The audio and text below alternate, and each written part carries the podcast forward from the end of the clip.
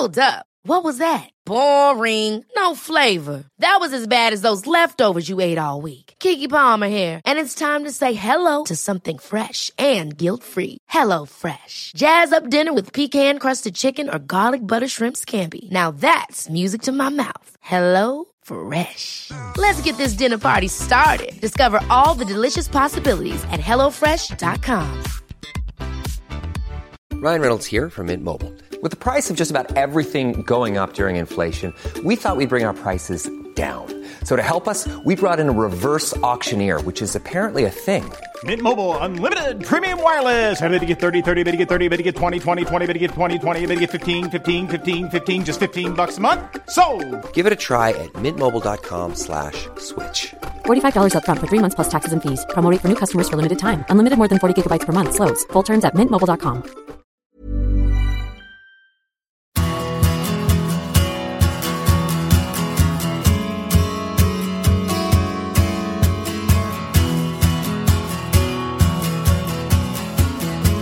Welcome to a classic big interview. This is where we dig into the vaults and choose an episode from earlier in our shows. This time we've gone all the way back to season 2018 19 and opted for one of our and your absolute favourites. This is what I had to say about it back then. Do enjoy.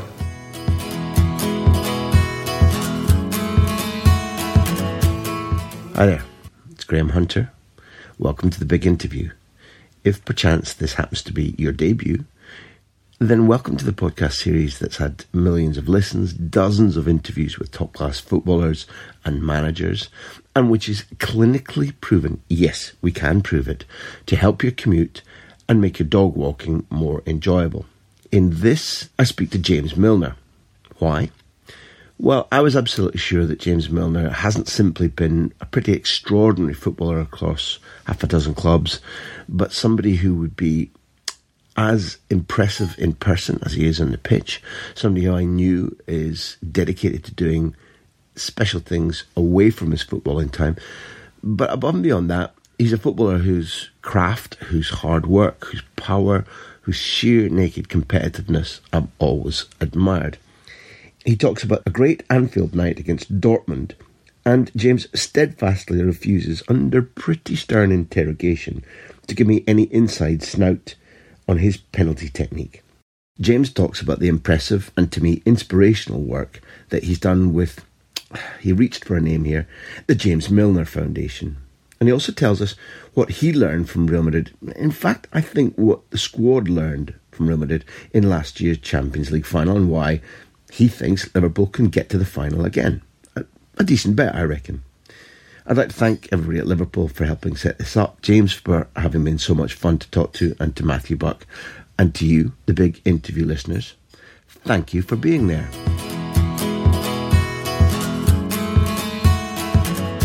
Now, I think it's right that at Elland Road you were a ball boy at one stage. Yeah, we used to. That, that was part of what happened when you were in the academy. From I was at Leeds from 10, 11, started ball boying maybe 12, 13 on a match day, and the theory was to get used to the crowd, be around the pitch, um, things like that, and even stupid little things like game management. The guy used to say, "Take your time if you're winning," and something that drives me insane now, but it's part of it. For some of the people, if, if it's a ball boy another stadium and they won't give you the ball back, yeah. drives you nuts. Yeah, of course it does. Yeah. Can you go back and, and think about those days, that experience, the, the, the noise, what was said?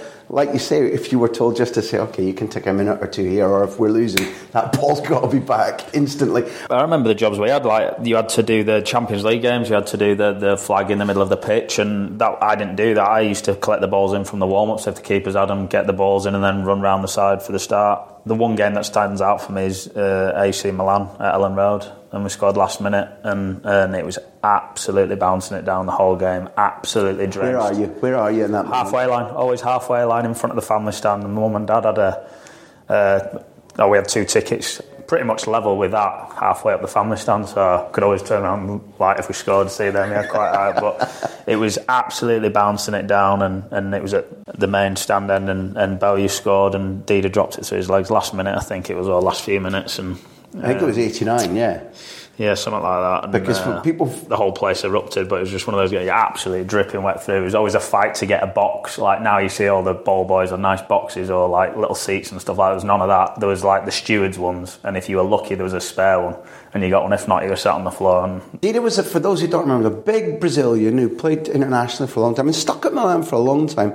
And I'd have said might have been in goal for Milan the night of the Liverpool victory. That's my memory that he was in Istanbul. And therefore, like, but that, to, to be on the, not just a ball, but you, you kind of just one step away from being on the pitch that night, it must have felt like. Yeah, I mean that was that was part of it was to get used to the the atmosphere and the ground and, and those sorts of nights, but also I think to that step again, being in front of that crowd and, and being part of. You felt a bit more of a part of it than you would be if you're just in the stand watching the game for sure. course. Um, I'm not intimidated because some boys, 11, 12, 13, 14, c- c- might find that Yeah, I'd have been a bit older at that point as well, but yeah, it was, and um, I mean, some great things like just being in the dress, like in the room where the ball boys was around the tunnel, and you can see the players walking through. I remember we played, was it Wimbledon or something? Like that? Was Sam Hammam was uh, was chairman, of the away team, and he come down and he pulled out the biggest wad of cash I've ever seen in my life. And just started giving it out to lads. Say, "Oh, go get yourself a hamburger or whatever," and just stuff like that. It was like unbelievable. Just- You- yeah, just you've never seen that, never thought yeah, that might yeah, happen. exactly. And it was just little things like that. You just like, I've done my research. So you were that night, as they say in um, Dad's Army, you have been watching Nigel Martyn, Gary Kelly, Ian Harte, Danny Mills, Dominic Matteo, uh, Michael Duberry, Ollie Dacourt, Lee Bowyer, Eirik Bakke, Michael Bridges, the mighty Alan Smith, manager David O'Leary, and um, Dida, Thomas Helveg, Paolo Maldini, Costa. Curta, Jose Antonio Chamot, tough defender. Uh, Francisco Coco ended up at Barcelona for Dimitri Albertini, of the legends of modern Italian football. Uh, Giunti, uh, Pietro, Shevchenko, Bierhoff. I mean, absolutely remarkable. But the fact that you had their measure um, fitted in with that season that you were watching the team that you loved, that's, that's I suppose your team to this day, playing Besiktas, playing Barcelona, playing Real Madrid, winning. Okay, I guess you didn't go to Rome to see the, the, the Lazio victory. Did you ever? Did you travel much with Leeds? Never. no. Was that a, an, a, a cost thing or? Um, it was just something. Uh, we went to Wembley. Got to Wembley. Went to the Carling, well, Carling Cup final. uh, What was it? Coca Cola Cup final. Then when Leeds lost to Villa, three 0 unfortunately. Went to watch Guiseley at Wembley in the, the FA Vase or something. They lost as well, so I didn't have a good record as a fan at Wembley. Went to watch Leeds in the playoff final. Um, lost again, so my record as a fan at Wembley isn't great. Gary Mack, we once had a, a big interview with Gary Mack, and he, he used this phrase about when the town is behind you. He talked about like that championship winning season under Wilkinson, and he talked about the, the special feeling in that city when everybody believes and everybody's on it, and the power of that. And for a man of his football gifts, because he really is a gifted footballer, and a successful man um, here as well as at Leeds, to talk about the impact of fan power and the city being behind you and a one club city as well. Are these themes you, you recognise? Yeah, I think so. I think um, I remember Leeds winning the title. I was only young. I was probably five. Um, watched the videos over and over as I was growing up. My dad jumping around the living room his arms saying, uh, uh, "Don't forget this. It might not happen again in your lifetime." And at that age, you're like, and it, it might be right, but hopefully not. But yeah, I think when they're in the Champions League that year, just the momentum and you know, on paper, you look at the, the team, some very good players, and there were probably an unknown quantity around Europe. You know, like you say, some of the teams they played, that was the year where there was two groups in the Champions League, That's I think. And like you say, you played Barcelona, Real Madrid, uh, Milan, um, beat To win it. Deportivo in the quarterfinal. Yeah. To, the, to beat the teams they did, it was just that momentum, and I think they were a very good team. But it was the momentum of this, the side, people playing well. Lee Bowyer was incredible, goal scoring midfielder. Uh, did Alan Smith get a hat trick at Anderlecht? I'm not sure if he got. He scored a few at Anderlecht. I remember that was another wet night away, and It's a 4 1 away, isn't it? yeah, and that's obviously not an easy place to go either. So you look at the, the teams that the, the beat uh, and played. Um, it was like you say that momentum and the belief and, and the the noise and similar sort of thing, you know, at, at Liverpool as well. Once you know the the, the, the crowd and, and that bus bus journey into Anfield when when those European nights and things like that, it's the same sort of thing again. And that wave and the two European runs we've had in the Europa and, and the Champions League, that again was a similar sort of feeling. That wave and that momentum and, and the fans having a massive part of that run. You, I know you're not just saying that, but because we fans would like to feel that there's that something of the passion and noise noise that we generate. In my case, for Aberdeen, that it reaches sometimes, or and often players in this series will say, you know, I'm never intimidated, but sometimes if the legs are going, or if we know we're up against it, then a bit. In modern uh, British football, more than I think when I was growing up, that sometimes that journey to the stadium, particularly in this city, has become a bit mythical. What, describe it a little bit. And also, I think we're used to professional footballers now saying, well, I'm all about shutting it out, or I'm all about focus, or we've got big headphones on with mad, stupid music in it. What do you notice, and why do you notice that trip to the stadium?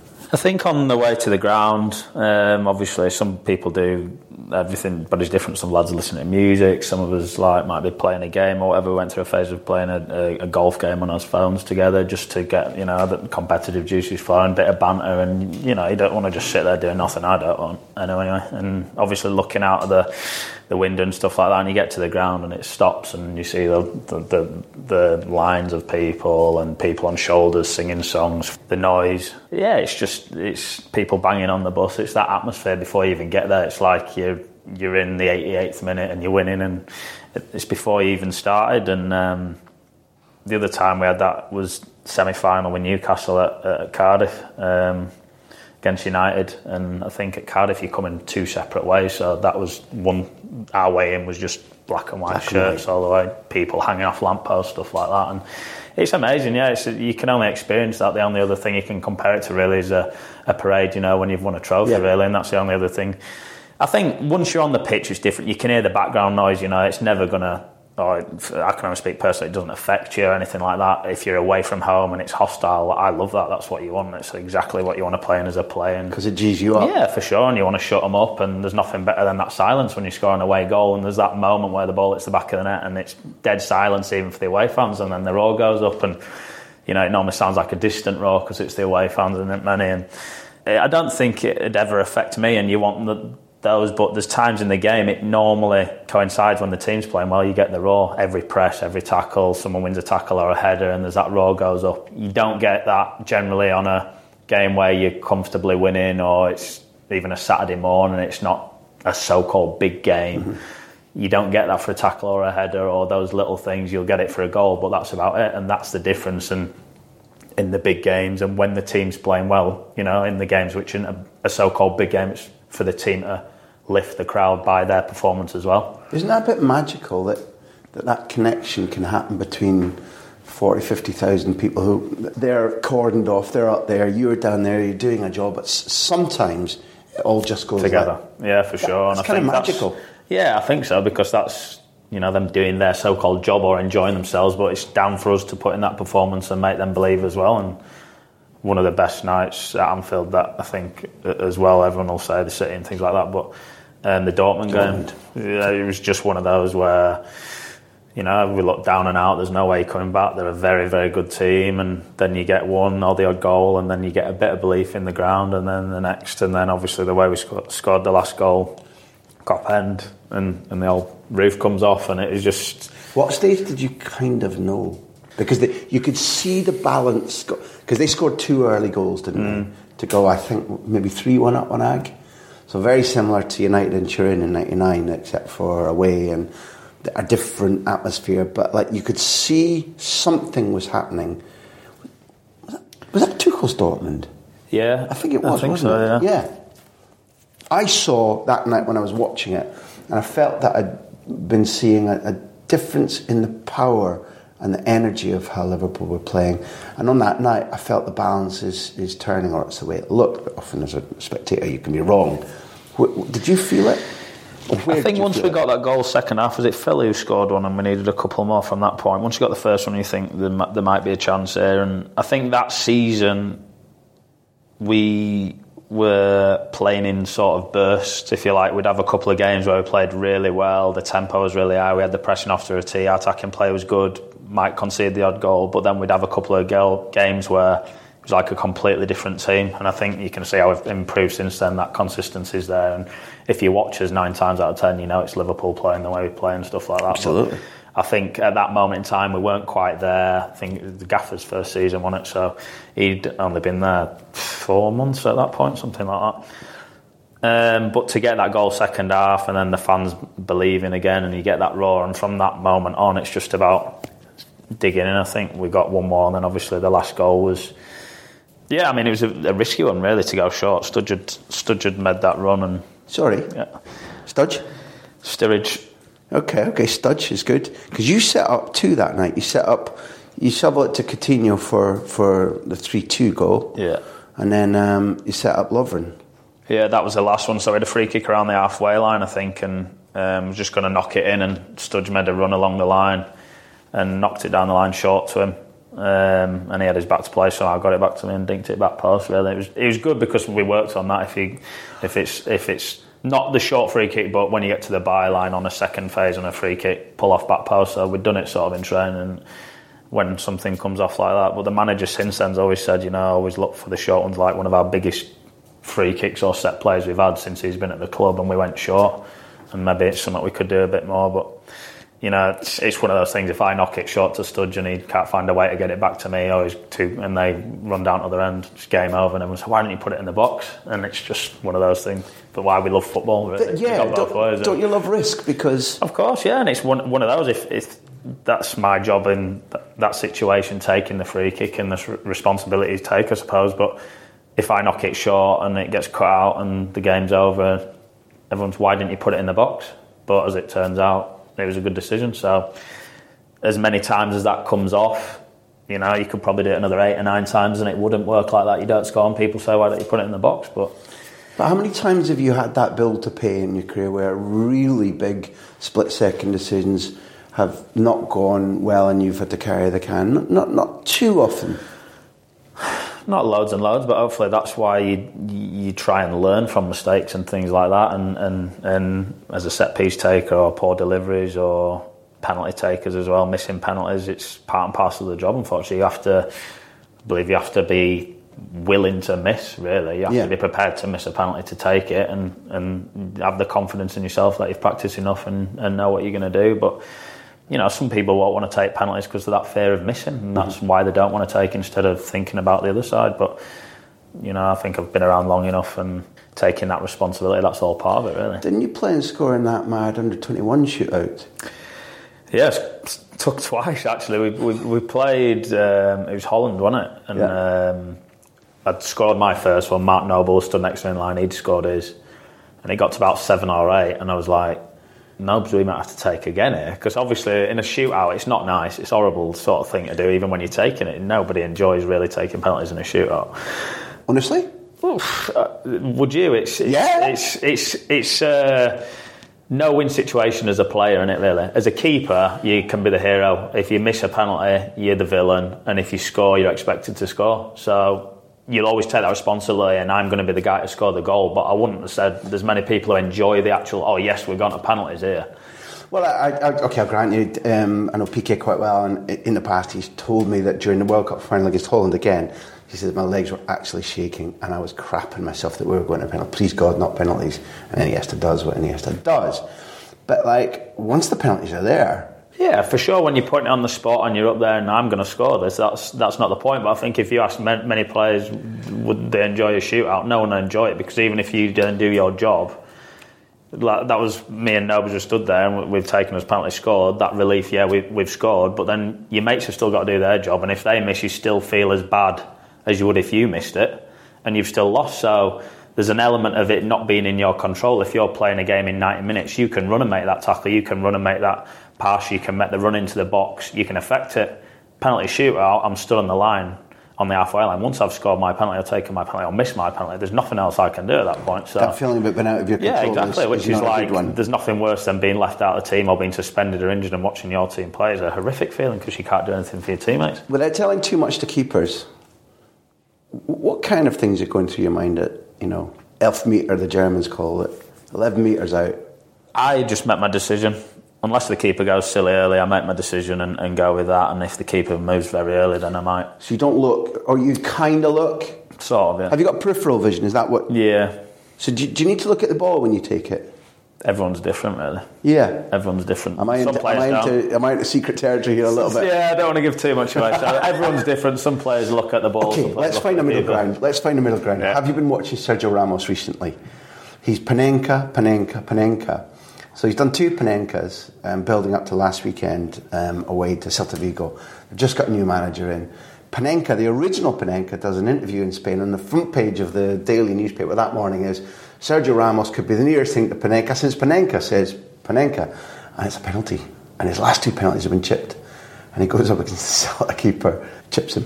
And the keeper's can't help but go. But as he's going down, he's flapping at the air like a cat at a pigeon. Goes going, oh, I knew, I knew, I knew, I knew. Have you Panenka? Would you Panenka? Is that a verb? I go down the I go down the middle, but I don't necessarily think Power. I pass. No, I pass it down the middle. So I've been down the middle a few times, but um, just pass it. I don't really see the need to dink it or panenka it. Or Hello, all, hello, all keep. Oh no, sorry for mentioning. hello, hello, all keepers. Not all of this information has been true. You can't outguess him. Now, I try and mix mine up. So if you looked at my record of penalties, you'd find them in both corners and down the middle. So, is the most bittersweet penalty at, um, against Manchester United for Villa? yeah, probably. Yeah, Because that, that's Yeah. red card all day long, isn't it? Yeah, yeah. And that's one memory you have. The early penalty should have been a red, wasn't. And then obviously it's a, a cup final. The pressure of taking a penalty, scored it, and Scored it and then- like absolutely beautifully. Angled your run, put it exactly the way that it was supposed to go, and the keeper goes the other way. And when you look back on it, you kind of go, "Why did he go that way?" Because I'm running.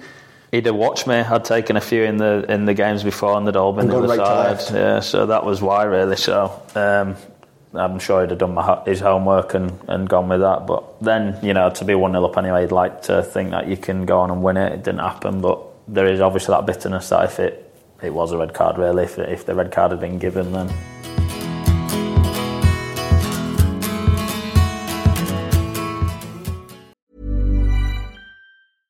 How would you like to look five years younger? In a clinical study, people that had volume added with Juvederm Voluma XC in the cheeks perceived themselves as looking five years younger at six months after treatment. Look younger, feel like you. Add volume for lift and contour in the cheeks with Juvederm Voluma XC. Reverse signs of aging by adding volume to smooth laugh lines with Juvederm Vollure XC.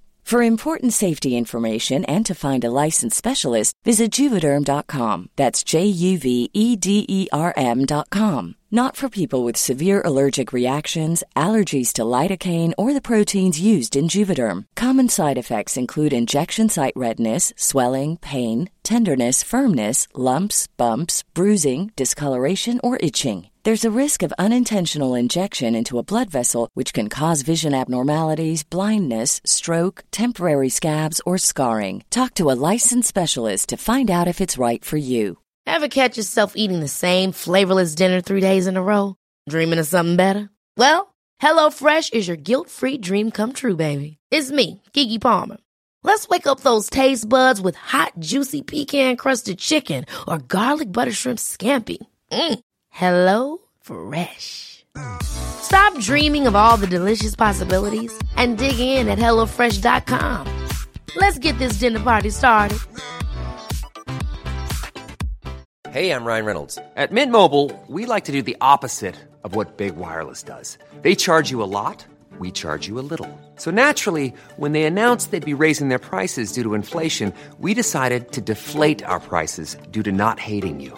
That's right. We're cutting the price of Mint Unlimited from $30 a month to just $15 a month. Give it a try at mintmobile.com slash switch. $45 upfront for three months plus taxes and fees. Promo rate for new customers for limited time. Unlimited more than 40 gigabytes per month. Slows. Full terms at mintmobile.com.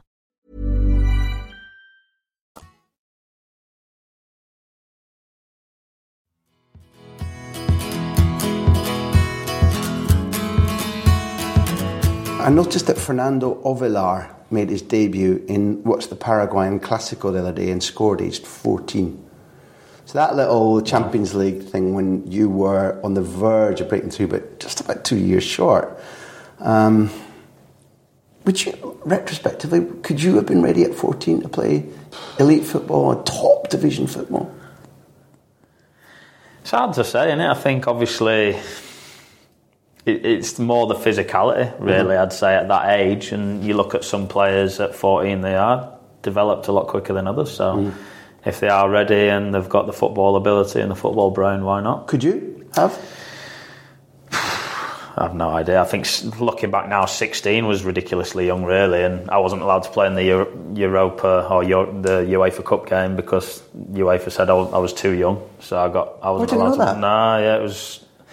I, I didn't even know I was in the running. Really, I was in the reserves and stuff like that. And my mum was in town, I think, and she seen on a headline Milner banned by UEFA, and that was the that was the the. the Honest mum, haven't done Yeah, exactly. And she was like, "What's all this about?" And you read the story, and it was basically that you had to have played for your team for two years since your 16th birthday, or some madness like that. So I couldn't play that game anyway.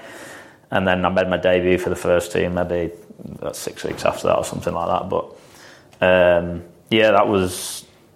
I think back now, I think how ridiculously young I was, but at that time, you just eye on the prize, keep head down and focused, and thinking now, you're thinking all my, all my school mates who I'd been in a classroom with four or five months before, a lot of them would have probably been in the ground watching me score against Chelsea or whatever, and, and you know, proud thinking about that. But at the time, it's just games, and, and, and this is what I want to do, and you don't really realise you're just concentrating on doing what you're doing. Confidence of youth as well, I guess, eh? Yeah, I think so, and and it's one of those you you don't know all the mistakes that you know now, or the the, the cynical things and things like that, which is which is nice. as Yeah, well, I haven't got that well. to sort of cloud your judgment, have you? In that run, um, when you your team, although you weren't playing uh, Thrash Deportivo La Coruña on the bench that night, was a certain Joan Capdevila who links us. Because out of the blue, um, just ahead of the summer, I got a phone call from Owen Hargreaves, who I'd met as part of Michael Carrick's testimony. He said, Listen, I, I'm really want to support James and his foundation and the match with uh, Petrov.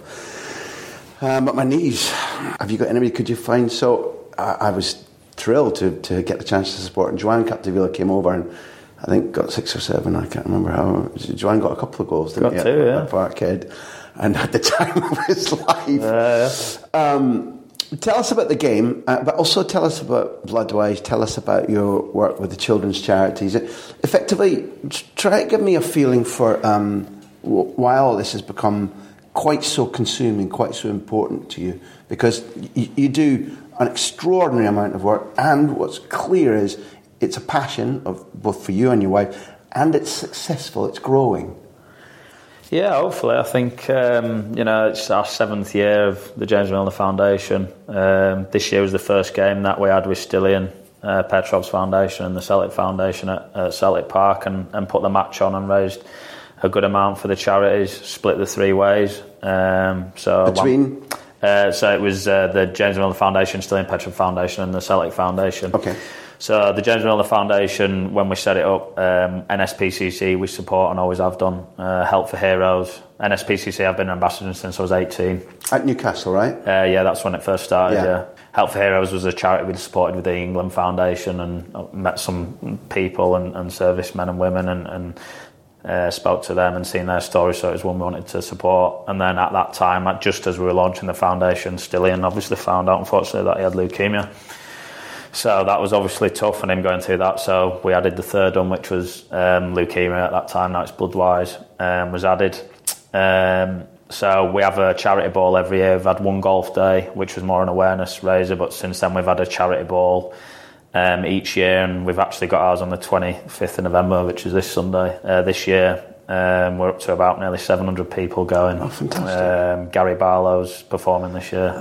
So uh, people over the years, uh, we've had JLS, uh, Kaiser Chiefs, um, people that. So the acts are amazing that we've had, and this year we've added um, uh, motor neurones disease association um, because of obviously, unfortunately, Stephen Darby. Is uh, someone who's looked after by Matthew Buck, my agent, and obviously met him a few times before. I speak to his wife, Steph, who's they've only been married a few a few uh, months. Steph Houghton, who's at Liverpool, uh, uh, Man City, and uh, England women's captain. Um, Doddie Weir, the Scotland international too. Scotland rugby international is Morton Euro and, and is is working hard to raise both funds and awareness too. So yeah, I mean it's a terrible, terrible disease, and um, you know any help they can get, and I think raising awareness. Most people think it's it's a disease which is just for older people, and you know Darbs is only a young guy, and um, you know it's it's hard work doing the, the, the balls every single year. It's like getting married really in a way every year and doing the table plan and sorting all those sorts of things. And you've got to keep them away from them and keep the lads away from the manager's table in case they want a slide drink and things like that. But when you speak to the people at the charity and you go visit the charity and, and you see where the money's going and people it's helping and the summer people are going camps, for stuff. example, yeah, research for Bloodwise. yeah, and um, it's it's massive really, and, and it makes it all worthwhile, and you want to help as much as you can. Why is it so important that um, people like you, I mean, many people like you, Michael Carrick's involved too, need to be investing so much time and money into community to stop kids suffering from deprivation, not eating properly, not having sport to motivate them, going down the wrong path? Wh- Why is that necessary? It was a conversation seven years ago between myself, Matt, and Amy, who's now my wife, and, and Matthew, my agent, and it was, you know, what can we do to help? I think we're very fortunate to play football. We know that. I've been lucky enough to play since 2002 professionally. It's a long time. Football's been good to me. I do something I love and I get paid well, and you're well known for that.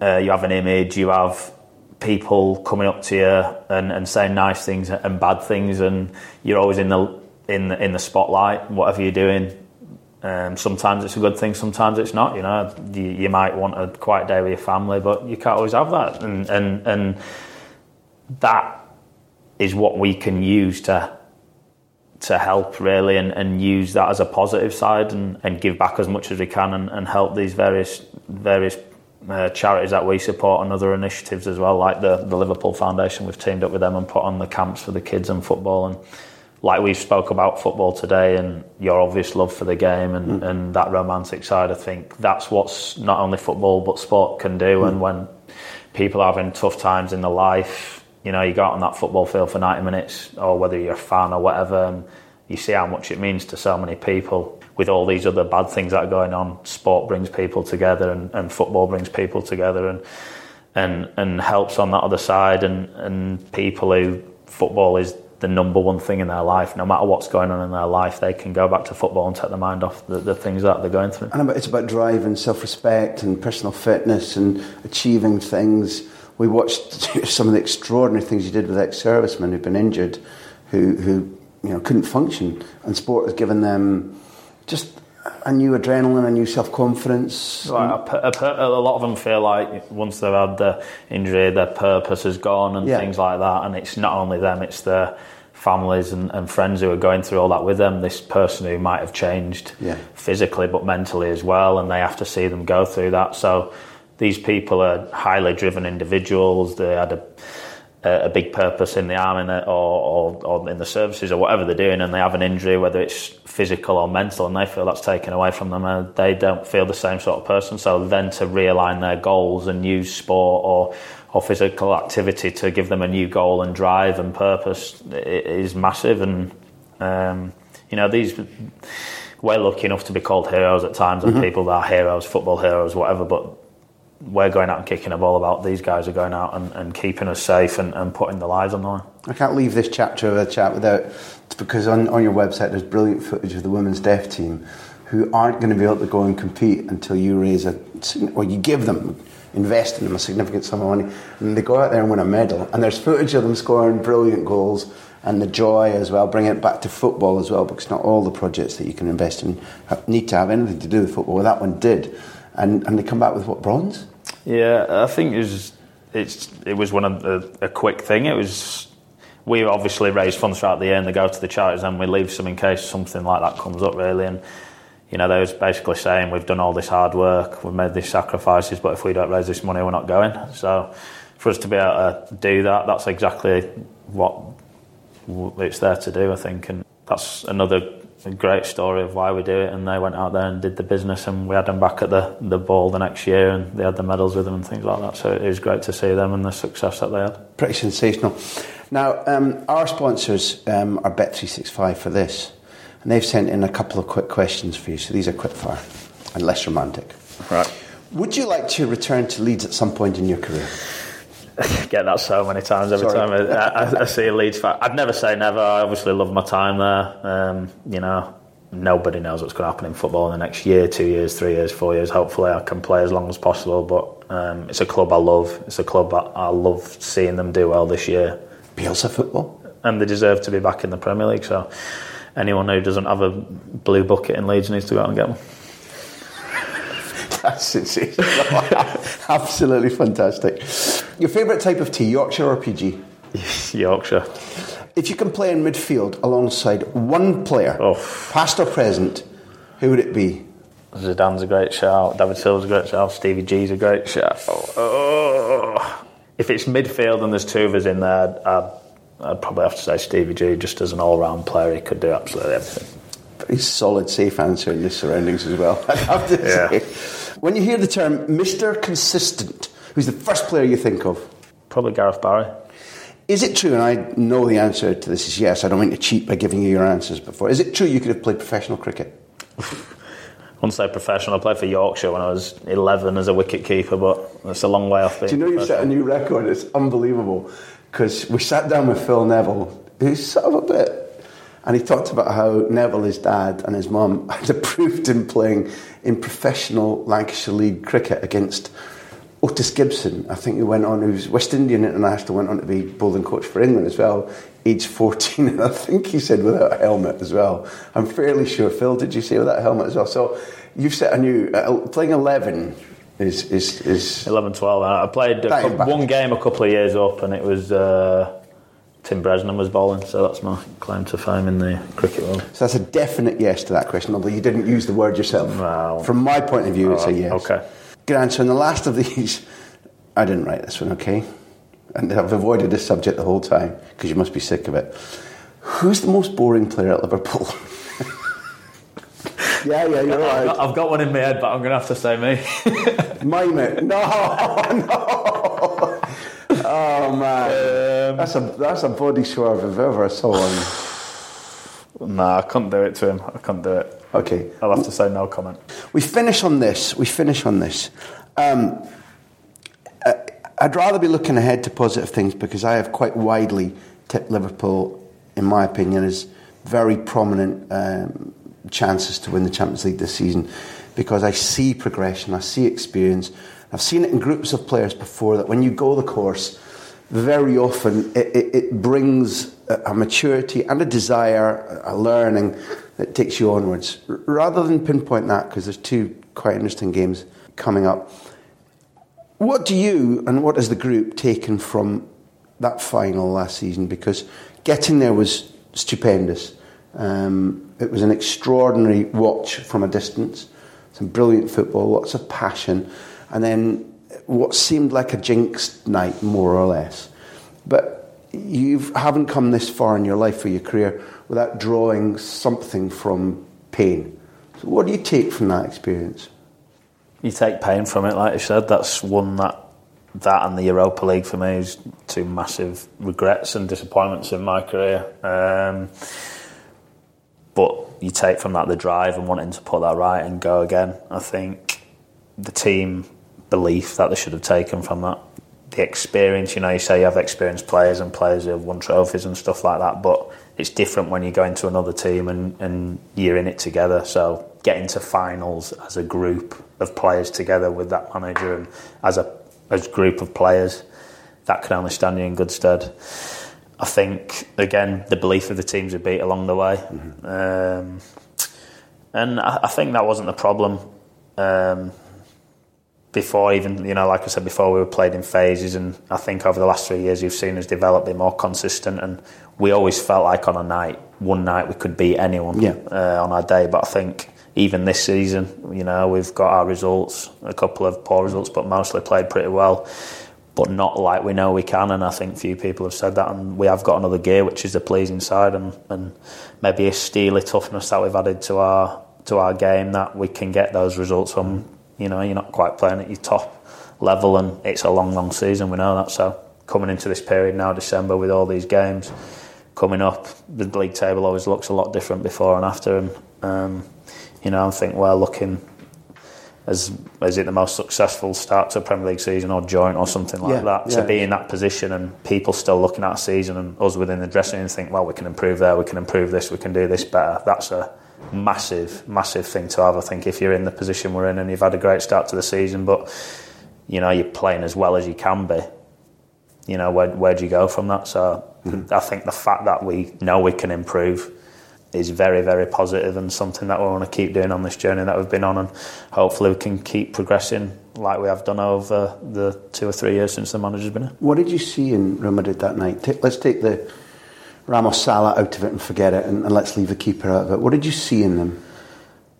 That experience and knowing how to win, I think that that was that was what people were talking about before. That experience of being at finals, but and you know, arguably, maybe we've taken some of that and, and put it into ourselves the start of this season. Mm-hmm. Find a way to win. Yeah. You know, things aren't going well. You know, I think first 25 minutes, half an hour, whatever, I think, I think we were probably the better team. I think when we got the equaliser, our tails were up, we were pressing all over the field. You know, I think at that moment in time, if you asked me who was going to win, I'd have said us. And then obviously there's a moment of brilliance, arguably one of the greatest goals in European final ever. I would, I would say, being Yeah, biased. it's an extraordinary Uh, the fact it didn't get anywhere in the voting. For Can you understand that? No, I mean, obviously, people who are doing it don't understand football, but you know, Ronaldo's bicycle kick was amazing as well. But I think you put into it the context In a to, final, to, to 1-1. change the game of a European final to do that, having just come off the bench. To, to even just have it because the, you know there's no element To, of to, to attempt it, yeah. to, to, to reckon, go I know it. what Marcelo's going Yeah. to do. I know what I can do with it. I mean, it's it's. I mean, you've got a half a second to decide to do it Yeah. and then do it, and then from that point, obviously, there's only one team that looked like to win it, unfortunately, and, and I think we can take a lot from the fact that to go down in a final like that and keep keep going hmm. and, and get back into the game says a lot about our side as well. But from their side, it shows that experience, that that know-how, and, and, and winning trophies and being used to it. And I think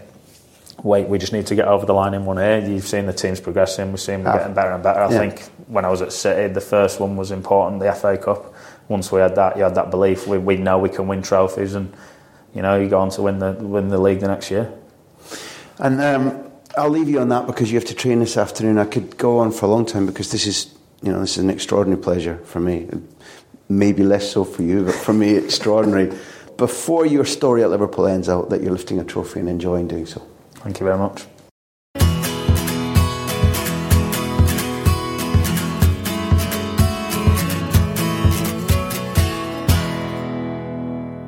Thank you for listening to the big interview. It's produced by me, which sounds egotistical, but it's also true.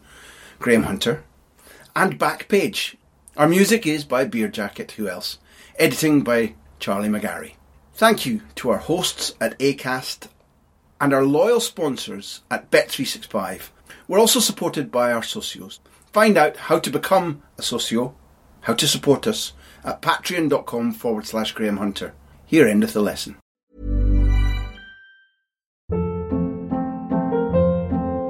Hold up. What was that? Boring. No flavor. That was as bad as those leftovers you ate all week. Keke Palmer here, and it's time to say hello to something fresh and guilt-free. Hello Fresh. Jazz up dinner with pecan-crusted chicken or garlic butter shrimp scampi. Now that's music to my mouth. Hello Fresh. Let's get this dinner party started. Discover all the delicious possibilities at hellofresh.com.